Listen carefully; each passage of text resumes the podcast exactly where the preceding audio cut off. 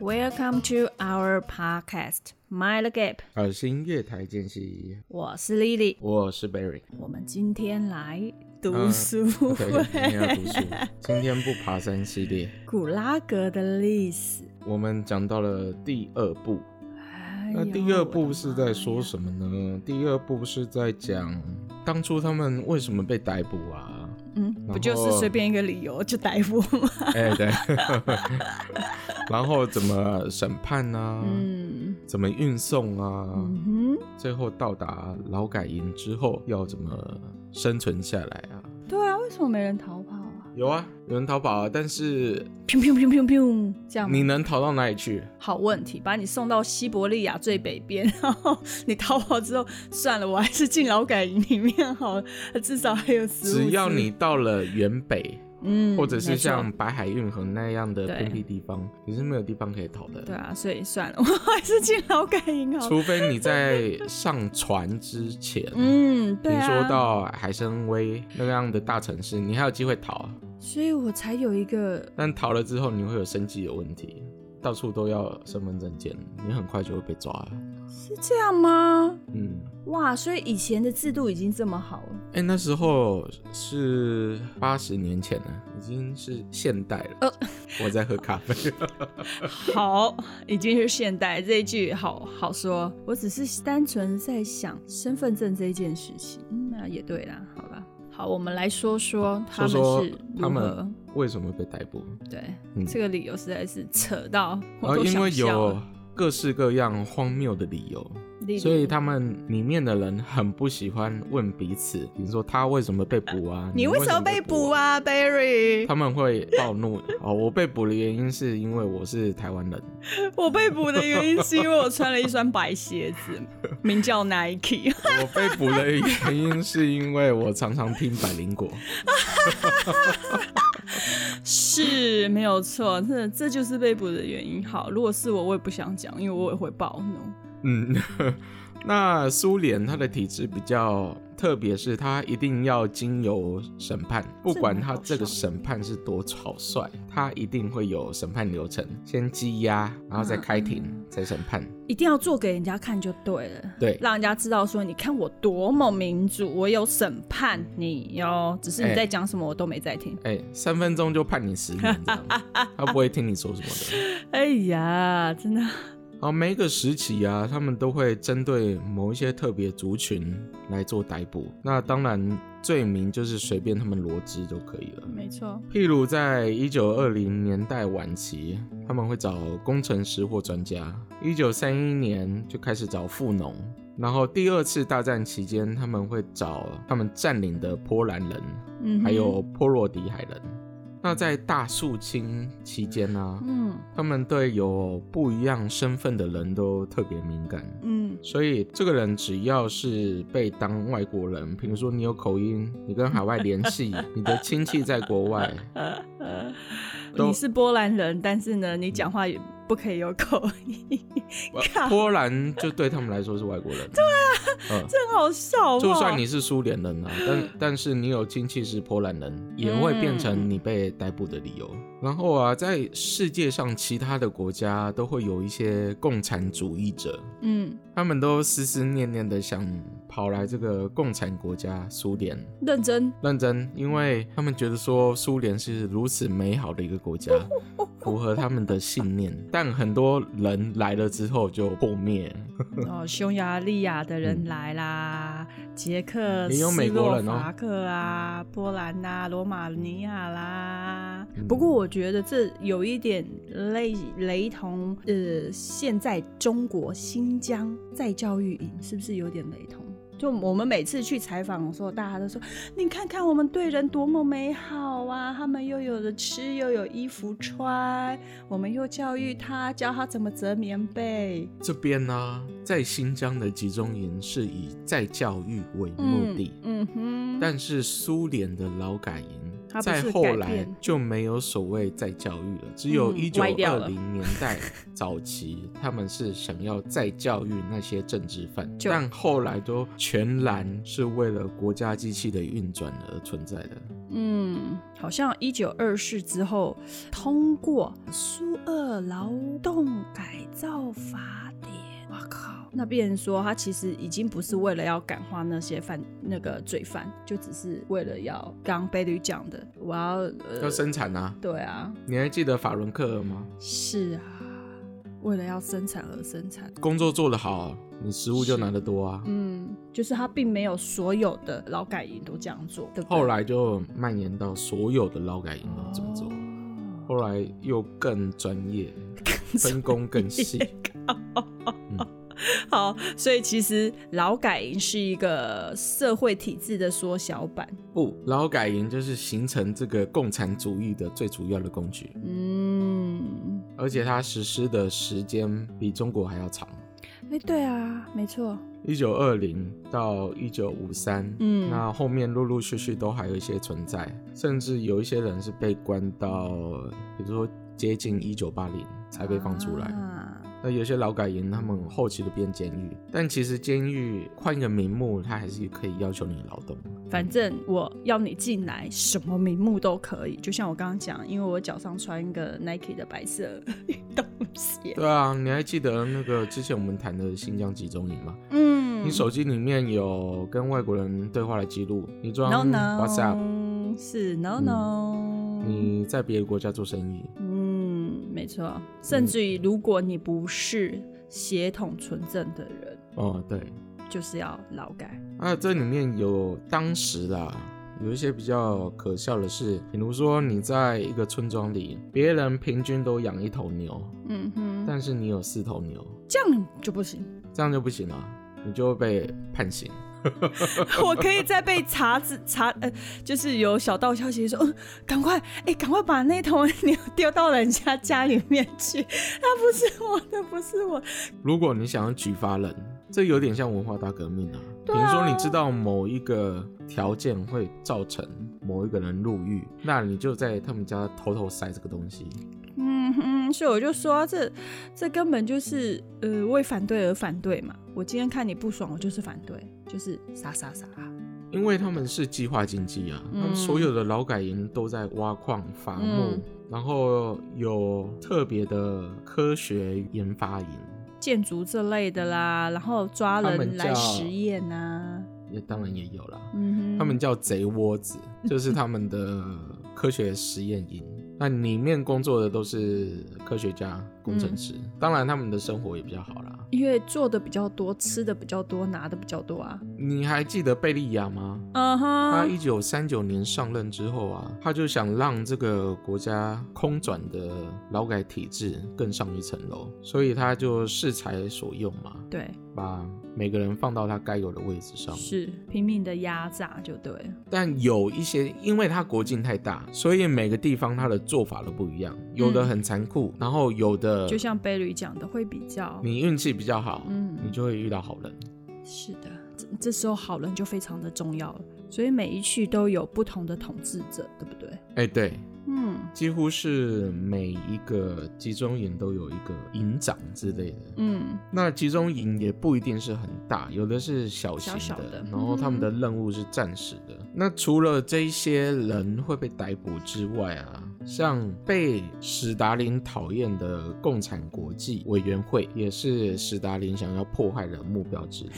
不顺眼他就要迫害啊，因为共产国际好像是负责在国外散布共产主义思想的一个机构，啊，那为什么要迫害他们？他不是有帮他散播吗？对啊，我也很想问这个问题，对啊但史达林好像认为他们是有危险的人物，我觉得应该是类似我们那个皇帝体制中，就是当皇帝认为某一个家族的能力已经跟他平起平坐，在这个时候，皇帝就会下下所谓的杀头令。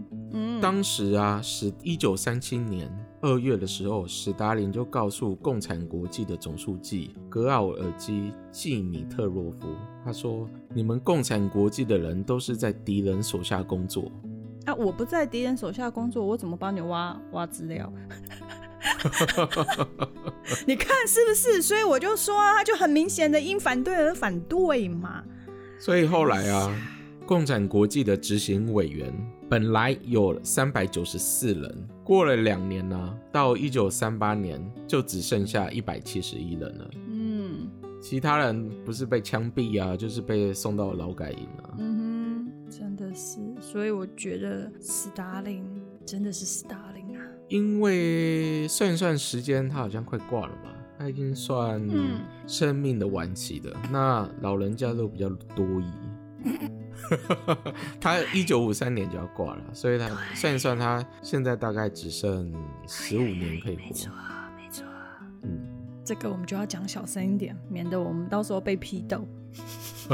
他已经挂了。 只要你不讲普丁的坏话。嗯啊，好了，我们不要讲他的坏话。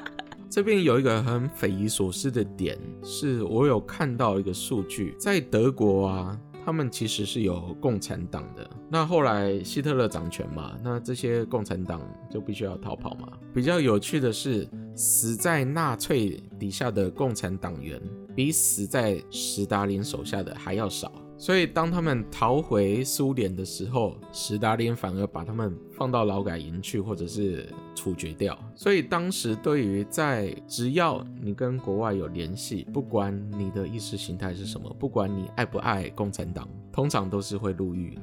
入狱之后就是下放劳改营。对啊那当然，如果你的罪行严重，就是当场处死。可是我觉得罪行严不严重，基本上他们也没有办法控制啊、呃今天就像贝吕刚刚讲了，诶，我如果要陷害某一个人，其实我们只要随便找一个理由，他就会被处死啦。呃，对啊哎，他们是没有法治观念的。耶耶耶！嗯，所以为什么中国老是在说什么我们是法治的国家，我 No, 们 no, 做事 no 是有法治、有原则的？嗯哼，但其实不是，这类的集权国家都是党说了算，嗯，领导人说了算，对，法律是完全没有效用的。那在当时啊，有一些美国人因为一九三零左右的经济大萧条，他们就想要跑来苏联这附近找工作。那那时候苏联也很想找多一点自由工进劳改营工作，自由工是比较有自由的，比较不会受迫害，但是他们依然要面对险恶的环境。嗯听说食物配给不够，衣服不够多，所以你一样可能会冷死、病死或对啊饿死。所以当时他们就到苏联附近的国家，例如到芬兰啊，招募人员，然后骗他们说在苏联的生活多好多好。后来那些去的人就发现，那些宣传人员根本就在说谎话，然后就开始吐苦水啊，讲当局的坏话、啊，像这一类人啊。嗯，这样就会被抓，会被对砍头对对，的。这样就被抓进去了。哎呀，我们在非常时期的时候，要记得我们讲话要特别小心，要笑笑笑着骂人，而且不可以带脏字。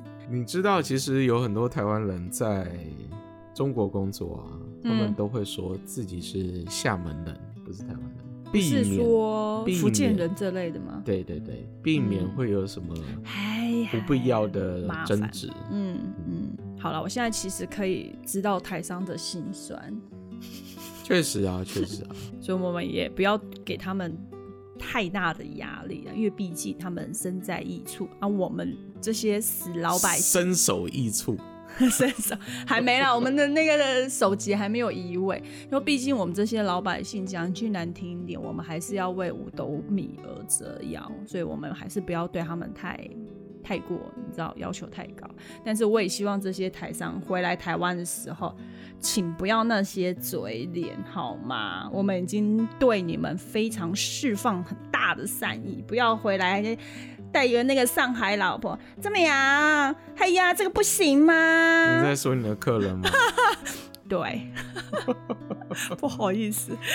那你觉得欧阳之娜这件事你怎么看？其实我觉得，等一下你要说他的哪一件事，他不是去中国唱《我伟大的祖国》？我就说啦，我对于每个人都必须要生活这一件事情，抱着就是你知道吗？就是抱着很伟听大的说心这情。两年他赚了三亿哦，哎、我们可以把它丢到劳改那个新疆劳改营 吗？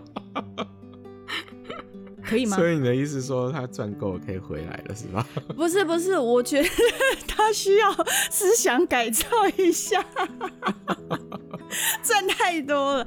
没有，如果你去那边赚钱，那我觉得我们就是保持就是中立，好吗？我们保持中立，不要讲设太多，因为我们都知道，就刚丽丽讲的，我们这些死老百姓都是就是为五斗米而折腰。OK，所以你赚够了，你想回家就回家，但是你回家之前，你知道，就是尽量不要碰一些很敏感的话题。你碰了，我跟你讲，你回来我们就是把你逼死，不然你就是送你去那个新庄劳改营，新疆。 新庄哦，原来我们打算在新哎、庄建对啊，一哎、个劳改糟营。糕 哦！我居然不小心把我们台湾政府就是嘖秘密进行的事情，不好意思啊，我假们 新闻。好啦，讲到女明星啊，嗯，当时这一类女明星其实也是会被放到劳改营的对象之一。嗯哼，没有错，那个时候，苏联最红的电影明女明星叫做坦蒂安娜·欧库涅夫斯卡娅。哇塞，每个名字都这么的高，嗯，你来猜猜她为什么被抓到劳改营因为他唱歌的歌词内容吗？ ？No 间谍罪 No，不会，因为她老公是外国人吧？不是，她长得很美哦，好，女人就是红颜祸水，就只是因为她的外表，然后呢，就就只是因为她的外你表、啊、还没讲到点子上啊。好，就因为他的外表，某个人想要他，但是他被拒绝了，所以他就把他哎送去劳改。营对。对对对对对对他被逮捕的原因是拒绝跟战时的苏联反情报头子睡 觉，所以他就被抓到劳改 你营。看吧，是不是？好像这些名人啊，都有各式各样的理由嗯哼，会被抓到劳改营。像那个时候踢足球很厉害的史达罗斯廷四兄弟，在一九四二年的时候被捕。那他们四个人都是杰出的足球员，但他们在比赛的时候不小心踢赢了秘密警察头子贝利亚喜欢的球队，所以他们就被逮捕了。是不是？各位听众，这些理由就是一个个人喜好而已，好吗？但他们后来进劳改营还过得算比较好，因为有很多人喜欢呃运动比赛。刚刚我讲那个女星，她过得也比一般人还要，OK 啊虽然还是惨，对，虽然还是等一惨，下，等一下，Barry，你自己讲他的惨是怎么惨？他虽然你知道每天有咖啡喝，但是晚上就沦落做野鸡野鸭。我跟你讲，对女人来说就是生不如死，好不好？这这一点都没有比较好哦。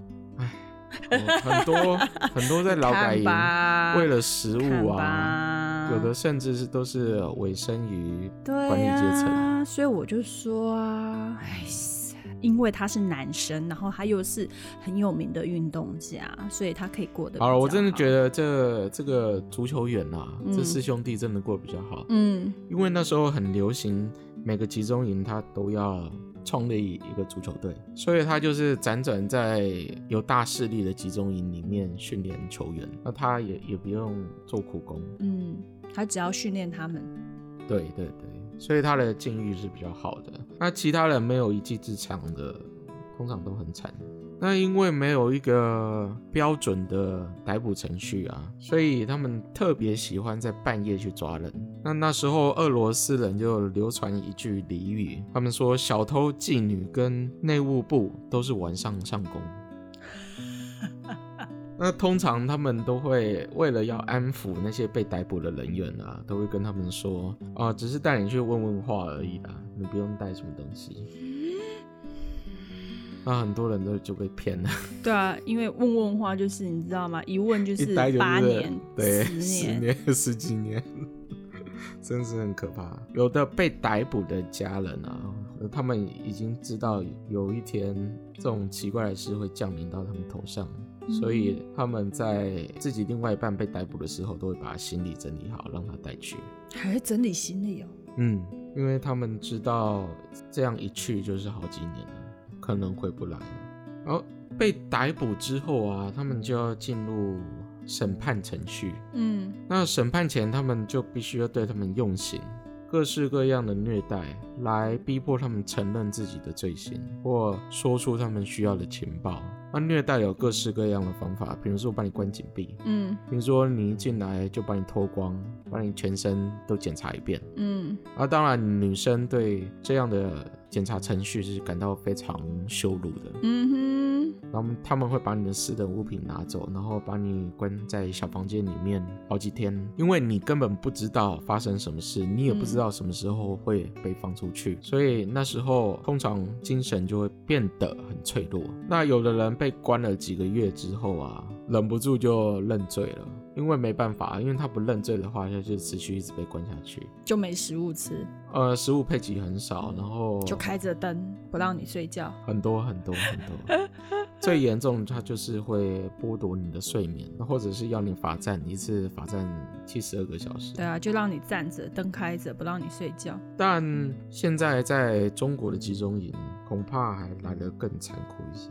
你还记得你的老虎凳吗？对啊，不知道我们的听众有去翻阅一下老虎凳的照片吗？所以我对于满清十大酷刑其实嗯真的还蛮有。有 podcast 聊了，你看吧，Berry，Berry 一直以那个双手遮着眼睛说没关系啊，丽丽，你可以去找资料，这个这个这对个啊，因为交我给要你。整理这个啊，不是因为遮着眼睛 吗？不是 啊。那那些监狱啊，里面的环境也是非常恶劣啊，都嗯，充满了恶臭啊、发霉当啊。然，嗯跳蚤啊，没有小空，间，对啊挤了很多人，然后然后也你要没有大小，便就是在那边，在旁边。对对，有的甚至是没有厕所，嗯所以里面都会有痢疾啊、伤寒啊，是，到处传播。那有的就会造成犯人大量死亡。但其实这一点是违反莫斯科当局的想法的，因为莫斯科当局他们是希望能得到大量的劳工，嗯，可是他们那些营长、厂长根本不在乎啊，他就觉得说我这里人就是要现多在少人，现在还可以有多少是人监狱里面，狱长通常都是很残酷的啦。那劳改营的营长就各有各的做法。嗯，那狱长会残酷，是因为他们一定要用刑。一定要吗？是啊，他们要筛选啊，筛选犯人吗？判你的罪，啊，你的罪行轻不轻，要把你判到哪里去。给你一些莫须有的罪，他们下放到劳改营之后，还有机会再被加刑。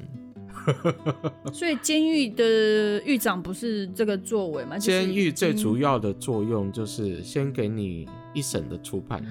哦，所以监狱其实是一审哦啊他他们没有什么二审三审啊的，我判你几年就几年，而且都是用我我几分钟的时间就帮你判好。三分钟然后当然前面会有刑求啊，要你签字什么的。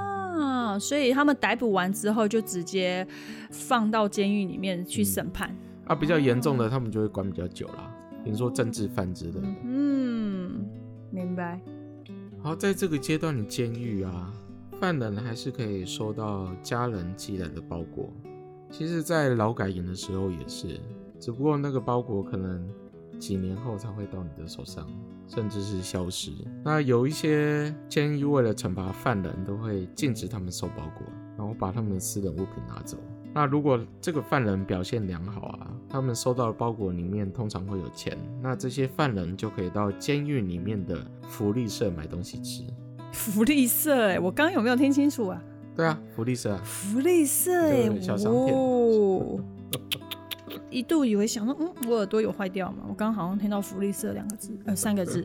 然后每一间囚室啊，就是每一间那个监狱房，都会有一个狱方派来的监视者，职业囚犯啊，监视者，呃，他们待在里面去挖掘资料啊，大家说的八卦啊，每个人的小秘密啊， 听众要注意哦，绝对不可以随便跟一个人说你的秘密哦。对，如果不小心被走到集中营了， 小对心了。 没错， 把我们这个系列听完，就可以大大提升你的生存能力。没错，那这样的监狱啊，对犯人来说也有另一层意义，因为接下来他们就要被判到劳改营。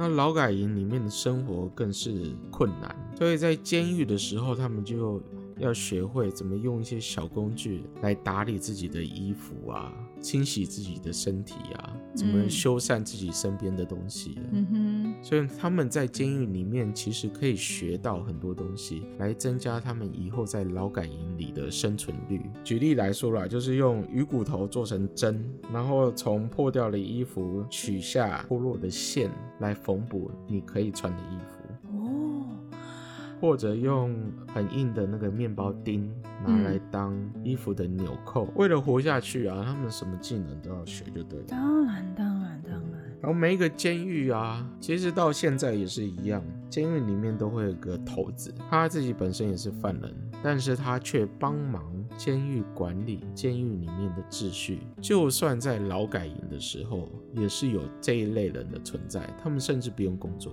这么好，因为劳改营跟监狱方都知道这样的人可以帮忙维持秩序，可以维持这个脆弱的体质。哦所以他们就不需要额外再付出太多的心心血去管理这个。一样要付很大的心血啊，因为莫斯科给各地劳改营的压力是很大的，尤其是在二次大战的时候，，嗯，因为他们需要很多很多的武器。什么资源都要啊。对，那监狱里面呢、也更是发展出一套他们自己可以沟通的系统，那有点类似摩斯密码。那他们有一个字母表啊，你就可以先敲，你说我要选第五列的字母，我就先敲五下，然后我要选第三行，第五列第三行，那我就再再敲三下，先敲列，再敲行，然后重复几次，现在再是敲下打一个字。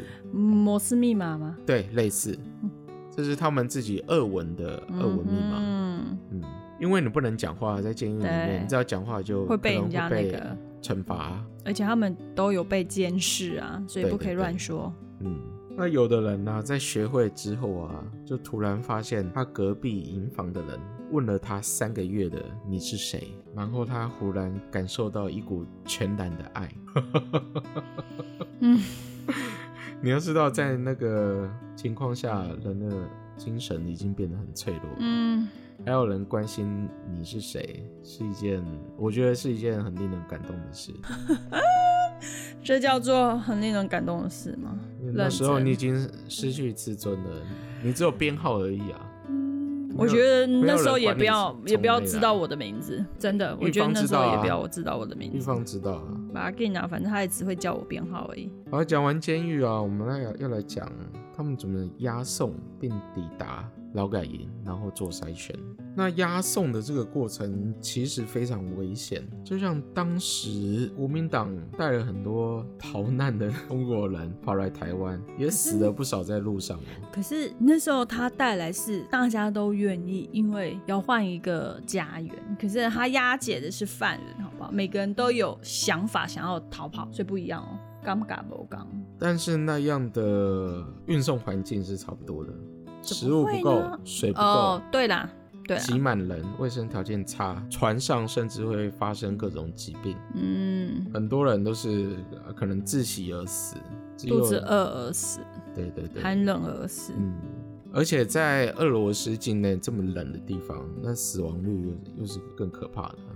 嗯，真的，嗯那有的运送犯人的船呢、啊，他们不希望被日本发现，所以只要不小心搁浅在日本境内，他们都不接受任何的救援，然后就放着让整船的人慢慢死掉。哎，那时候他们不会逃跑吗？船上你不是说离、呃日本不会太远，搁浅在日本近海，一样是在海上，不能就是小扁舟，然后这样划呀划他。们都关在那个船舱底部啊。哦嗯，好，那那些救援艇当然是嗯哼，被高层拿去用啊。也是。嗯，剩下的人就是你就在那里面等死，对不对？那因为领土幅员广大嘛，所以他们都会有中继营。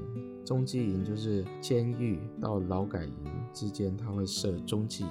那中继营其实也跟监狱差不多了，，嗯，只不过在这样长时间的旅行啊，很多人都在路上就挂了。对啊，因为不是病死、饿死，就是一些疟疾啦、疾病啊、人死，对吧？嗯，嗯，对，还有人与人之间的仇杀、都有。嗯抢你东西捅你一刀，嗯这哼是正常的事。那有一些一一定要运送的啊，他们就冒着低温的危险运送这些犯人。那这些犯人都会，如果好死不死遇到冬天的话啦，这些犯人都会得到冻疮，所以后来他们的手脚都有留下后遗症，也根本不能工作啊。那最严重的就是缺水，有的地方根本就没有水喝。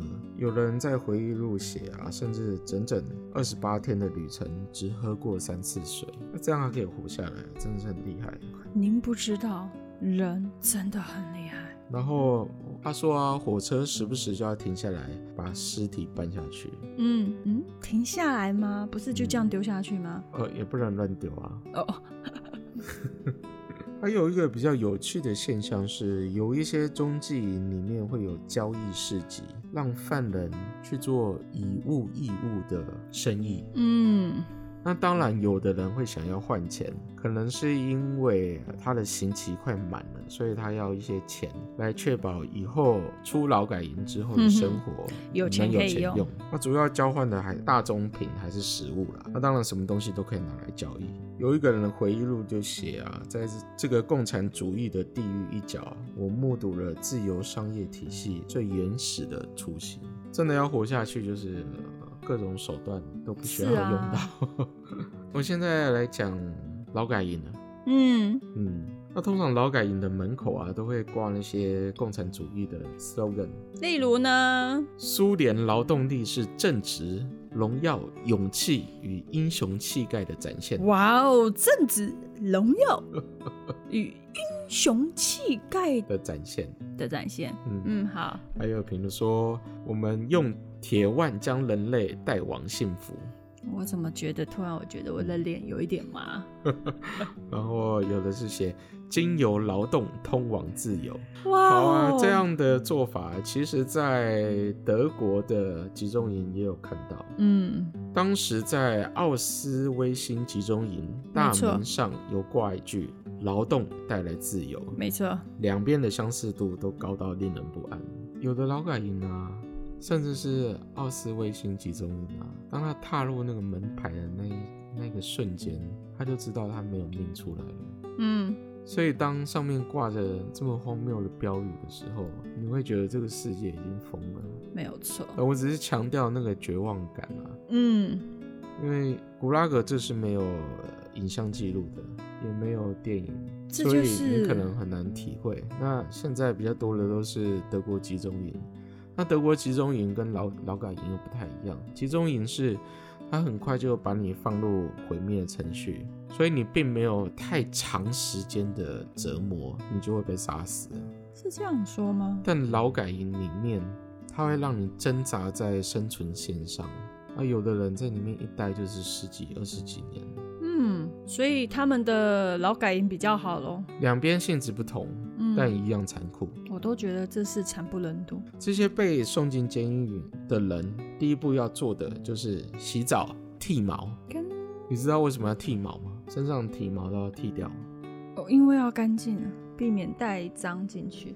哎，对，因为他们身上都有虱子，因为你已经在押解的过程中，其实你都已经病了。那其实你看哦，跟纳粹把把犹太人送往那个呃奥斯维辛集中营，其实一样不太一样。有的大型劳改营，他们都有医院，所哦刚进来的人，他们都可以先检查一下只要有就对了生病都可以先进医院休息。啊当然啊，因为如果你你你到时候就是没两下就死掉，那其实对于那那个营长来说，经济价值很低耶。对不，对因为他们都会有一套呃严谨的系统来嗯评价这个集中营到底经营的好哼，不好。嗯那你不要忘了，在一九三七、三八年那时候，在肃清的时候，只要有任何借口，一个管理阶层就很容易就会变成犯人。哼，那当然，进劳改营对女性来说也是很煎熬啊。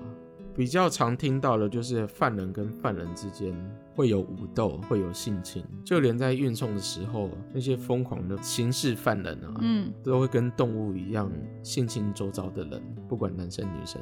可是呃，男男在这些记录下好像比较少，对不对？还是有啊，但是比较少不多嘛。这本书谈的是比较少啦。嗯哼，我现在有看到的就是有小男童被强奸，那也有发生大规模的轮奸事件，男女男女嘛，就一群男的啊轮奸、一群女生几对几个女的这样，嗯，然后都弄弄出人命。那在劳改营里面啊，主要就是我觉得有三个层级啊，就是一般犯人，嗯然后一个是政治犯，一个是刑事犯。刑事犯就是他犯罪进来的，比如说偷东西、杀人那些嗯哼都算刑事犯。那政治犯就是，比如说他是跟国外有联系，你手机装 WhatsApp，你穿国外衣服，你讲国外语言，这些是政治哼，犯。是，那其实政治犯地位很低，嗯哼，通常都会被刑事犯欺负。那劳改营的管理阶层也是靠刑事犯来管理他们的劳改营，嗯哼，所以刑事犯会有各种各类的权利优待，其实刑事犯算是呃犯人中地位最高的，可以这样说，因为最可怕，他们不在乎他们会在里面关几年，因为他们本来就是犯人。有的原本就被判二十五年，那他们也不在乎再多增加二十五年了。嗯，所以以有一些老大说必须要死的人，他们就直接捅过去了。嗯甚至有记录啊，狱方知道有一个人牢里的帮派决定要处死，就把这个犯人移到别的地方去，然后辗转在各个地方跑了四年，最后还是被这样庞大的帮派网络发现，然后把那个人干掉。 嗯所以他们这个地下组织是并不只是在某一个劳改营里面，而是他们已经发展到全国去了，有他们自己的语言，有他们自己沟通的方法，嗯哼，有他们自己的律法。那在好几次的政府报告里面，他们也坦言，根本就没办法消除这样的帮派制度。嗯，这就是我不明白的意思。居然他们的网络可以这么大，为什么他们啊？是不是所谓监狱体制体制化的关系？因为我在监狱里面可以为所欲为，又有饭吃，又有地方住，又有女人可以用，然后卫兵又不会对我怎么样，是这样吗？卫兵还是有生杀大权啊，只不过他们都是一些亡命分子。嗯哼，所以死不死对他们来说没差。对，嗯，况且他们还有各式各样的方法可以逃过别人的眼线。都已经有监视了，还可以逃过人家的眼线。嗯哼，因为那些政治犯的地位很低啊，所以就算政治犯跑去跟警卫说那个人把我的东西抢走，还暴打我一顿，是，警卫是不会理他的。嗯，原来如此。嗯，因为在苏联里面还是有所谓的意识形态，跟现在的中国一样。嗯嗯，只要你出身不纯啊，你不是普通劳工出身的，嗯哼，或者你是看起来像知识分子，通常他们都会排挤你。那当然，知识分子在找劳改营里面的工作的时候，那些营长会知道这些知识分子是有用的，就把他们派到特别的位置去。比方说，如果说你是建筑工程师啦，你就当工程师啊，比如说你懂数字啊，你有受过良好教育，你就当会计啊。啊。如果是营造队的那个人吗？哇靠！但是有一个很吊诡的是，这个劳改营里面有各层各样不一样的关系，所以他们可以靠贿赂来得到比较好的肥缺。所以有时候并不是有能力的人就可以站到适合的位置上，也有可能嗯受过教育的人被派去挖矿伐木，但他们根本就撑不住啊，他们就不是那个背景下长大的，很快就死了。嗯，很快就会死那了。反而是目不识丁的跑去做会计，嗯因为他有贿赂。啊，所以反正一进劳改营，他们就到处去敲门，到处去打听有没有认识的。嗯，它就是缩小的社会体制嘛。嗯，对。然后里面还分派系啊，这个我最我最伤脑筋就是这个东西。啊。举例来说啦，如果假想啦，假想现在有集中营，然后台湾大啊部分、我们一直都有啊，嗯那那个不关我们的事， 我们是台湾人。好，好了，假想现在中国弄了很多集中营，然后关押各个不一样国家的人。那当你走进集中营的时候，你第一个想找人肯定是问有没有台湾人。嗯，那就为什么眼我睛说放要亮先结帮派？因为如果当你的人数够庞大的时候，你一次十几十个人、几百个人冲进营区里面，占领呃，比如说营房宿舍里面的位置，人家看到就怕啊，因为你人多啊。可是这就是很妙啊，这就是我所谓那些刑事犯，居然你看他的那个笼络网这么庞大，还到刑事全犯厉害是因为他们在里面已经有帮派组织，然后他们不会怕使用暴力手段，也不怕他们的刑期加重，嗯，那就是他们可怕的地方。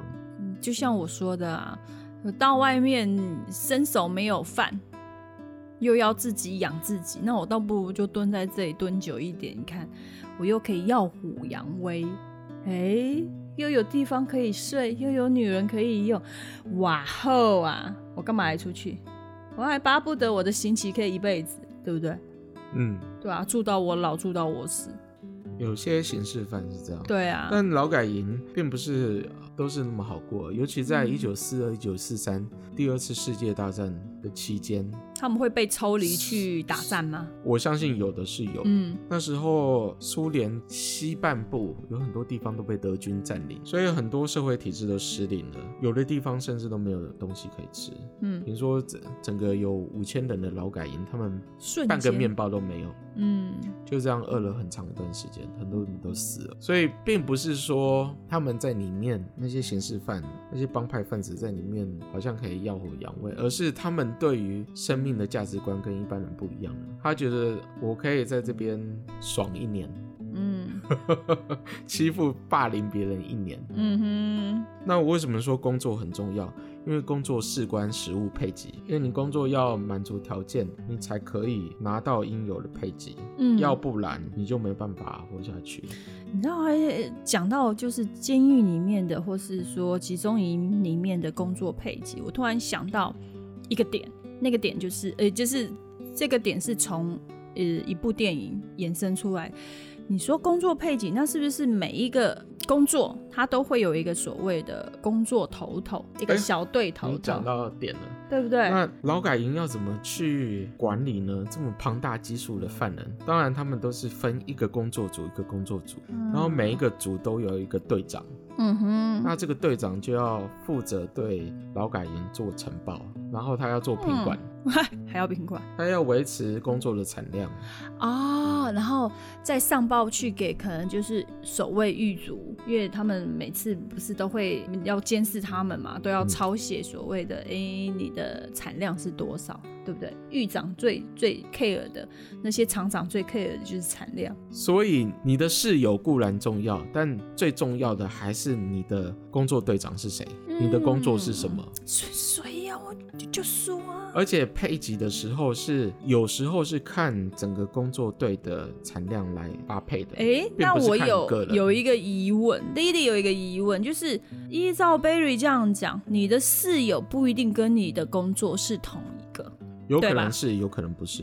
啊。嗯那有一些死缺就很惨啊。那有些工作队长他们只是想要谄媚上面的人，很容易就会牺牲底下的人。那嗯如果你运气比较好，遇到一个比较有同理心得的队长，那你日子就会过得很好。嗯，那什么样的工作最好呢？越靠近食物的工作越好，比如说餐厅运食物的、发配食物的，嗯，他们在里面的社会地位都非常高，帮长官料理食物的厨师，还有嗯，那些女工，在劳改营里面的地位都非常高，而且他们都不怕饿死，养鸡呀、养猪、养鸭的， 嗯哼因为他们可以偷。比如说，我就有翻到有两个女工，她们每天都可以吃三颗鸡蛋，哦，因为他们去偷鸡蛋，对，可是怎么偷？啊，他他们们就一群鸡呀、啊，你每天产量，你不可能长官每天都来盯你这个，还有更重要的事要要做啊。但是他们不是会有小队长吗？小小队长这么可能一次领就是呃三四百人，他没有空来管这些比较细枝末尾的东西。莫斯科当局要看的是你的产矿量、你伐木量，工厂的话就看你生产量，嗯，了所以他解并不会。太过关心你后面是怎么样达到我们的标准的。嗯，所以以至于那些管理阶层都是先看产量，所以并不是每样工作都是被盯得死死的。哦。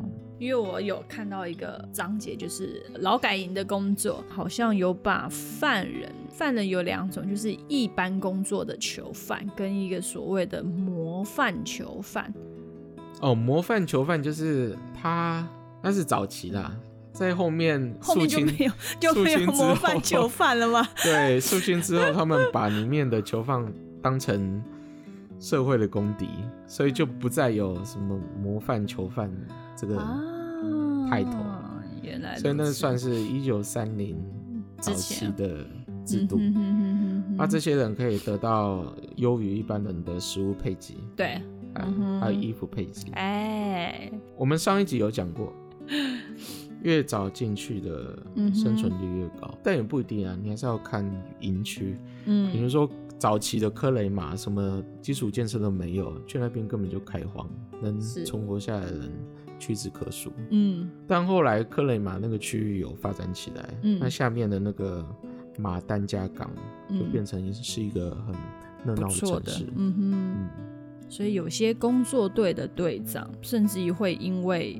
呃食物要想要拿多一点，因为要谄媚上面的人，所以他会去威胁他的队员：“哎、你这次产量要给我增加到什么地方，不然我就让你饿死。这就是坏队长啊！啊好队长就是他会想方设法去找比较多的食物给他嗯们队员吃。那里面会有很多意识形态的结党，或者是国族认同的结党。比如说犹太人就就会跑来找犹太人。嗯”嗯嗯如果新一批犯人进来、啊，是的，因为犹太人比较有团结嘛，，嗯，没错。然后他都会去找问说有没有犹太人啊，呃，就就就这么很 open 直吗？接，很直接。我想在那个筛选的过程里面是很混乱的。那因为劳改营可能早期的制度比较没没那么严格啦，是，到后期贝利亚执政之后可能比较格一些。嗯但这种找自己认识的人来工作，或者找自己呃有相同背景的人来工作是很常见的。哼，嗯哼哼啊，哼，有的犹太人就是你知道犹太教的拉比嘛，就是他们神父啊，是，他们知道他们要好好保护神父，就会创造一些特别的职缺，让他们不用工作。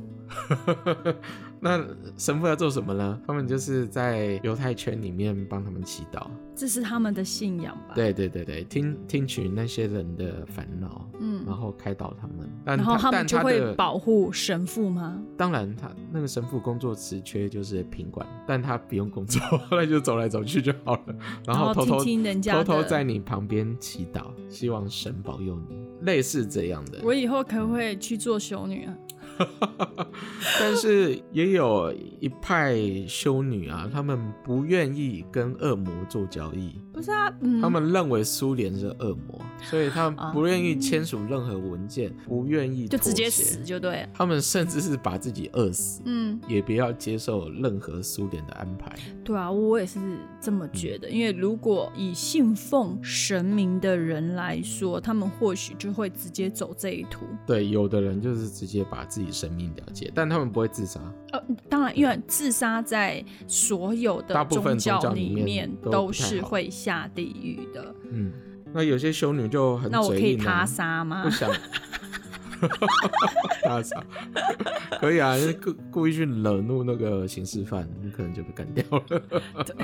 被暴打，对，不会在那之前可能会被先强奸之类的，不是会先被被暴打吗？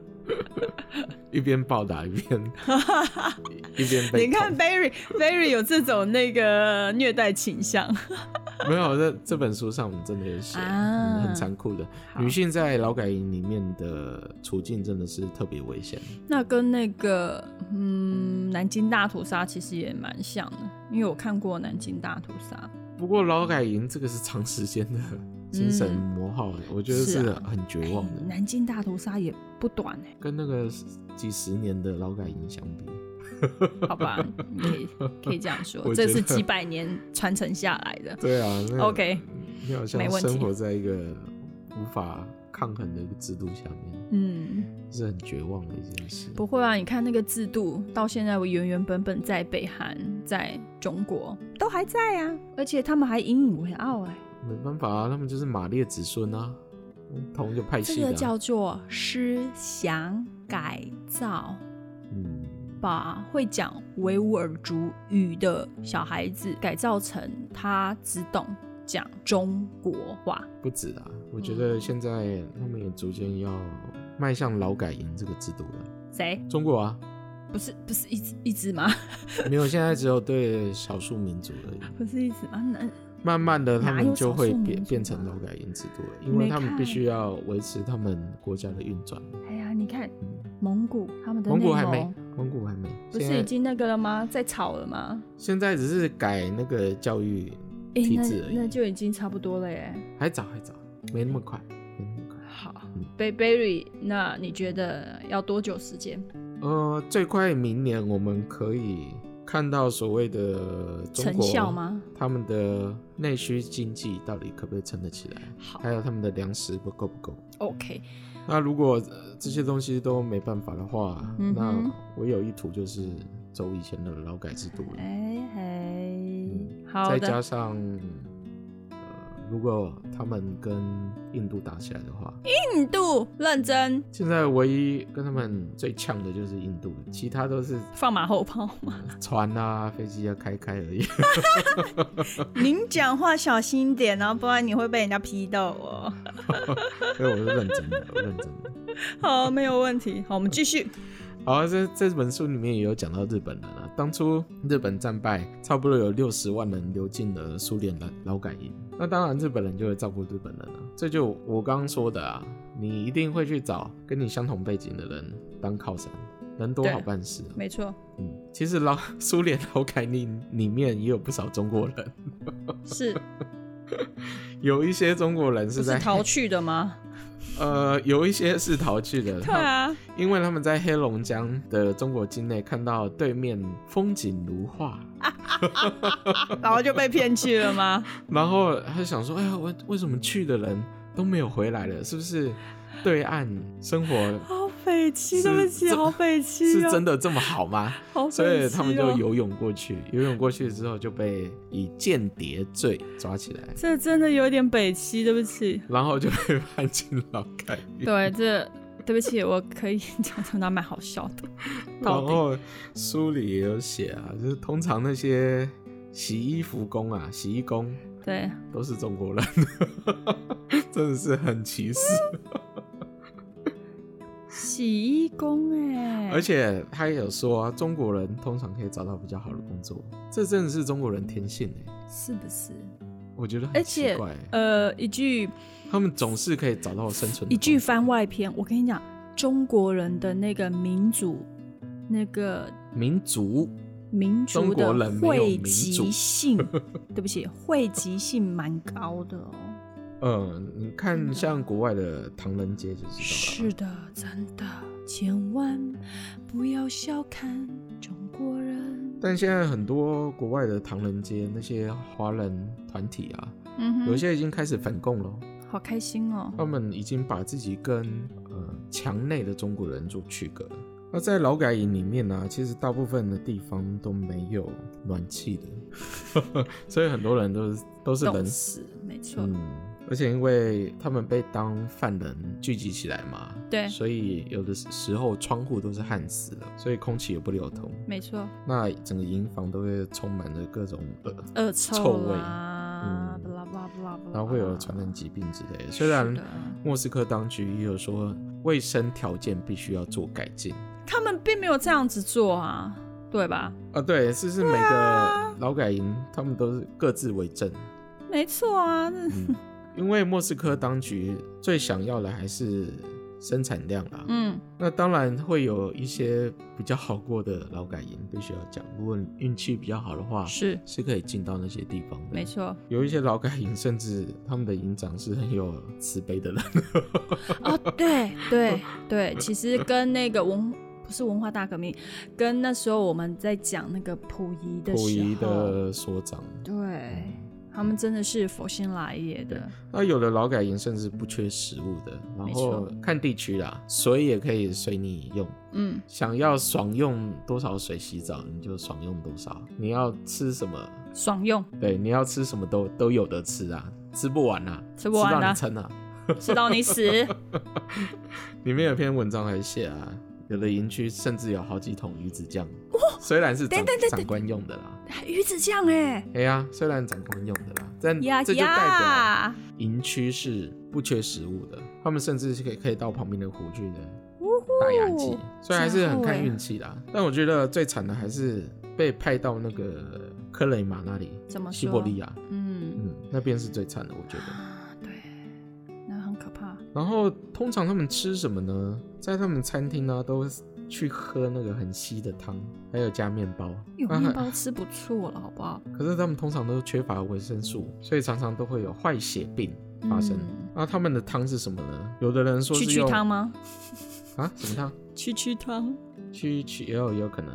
对啊，有的人说是用烂掉的橄榄菜跟番茄熬成，是不？是？是不是？有时候会加一块猪油，有时候加鲑鱼头。哎呦，还有过一头哎、你看营营区啦，嗯哼，那有的时候是鱼或动物肺脏和少许番是茄熬成的。那有的人也说，从来没出现过任何一种肉。所以他们其实就像你讲的，就看这个营长 O 不 OK，对，真的真的要看印章，真的是还有看当地的自然资源啊。嗯如果水都不够的话，甚至是厕所都不够的话，他们去工作一整天回来还要排队洗澡，都减少了睡眠时间。嗯所以水是很重要的因素之一。嗯哼，那也有的人在餐厅里没有办法跨越自己心理的障碍去喝狗肉汤，我也没办 法，因为我就是狗。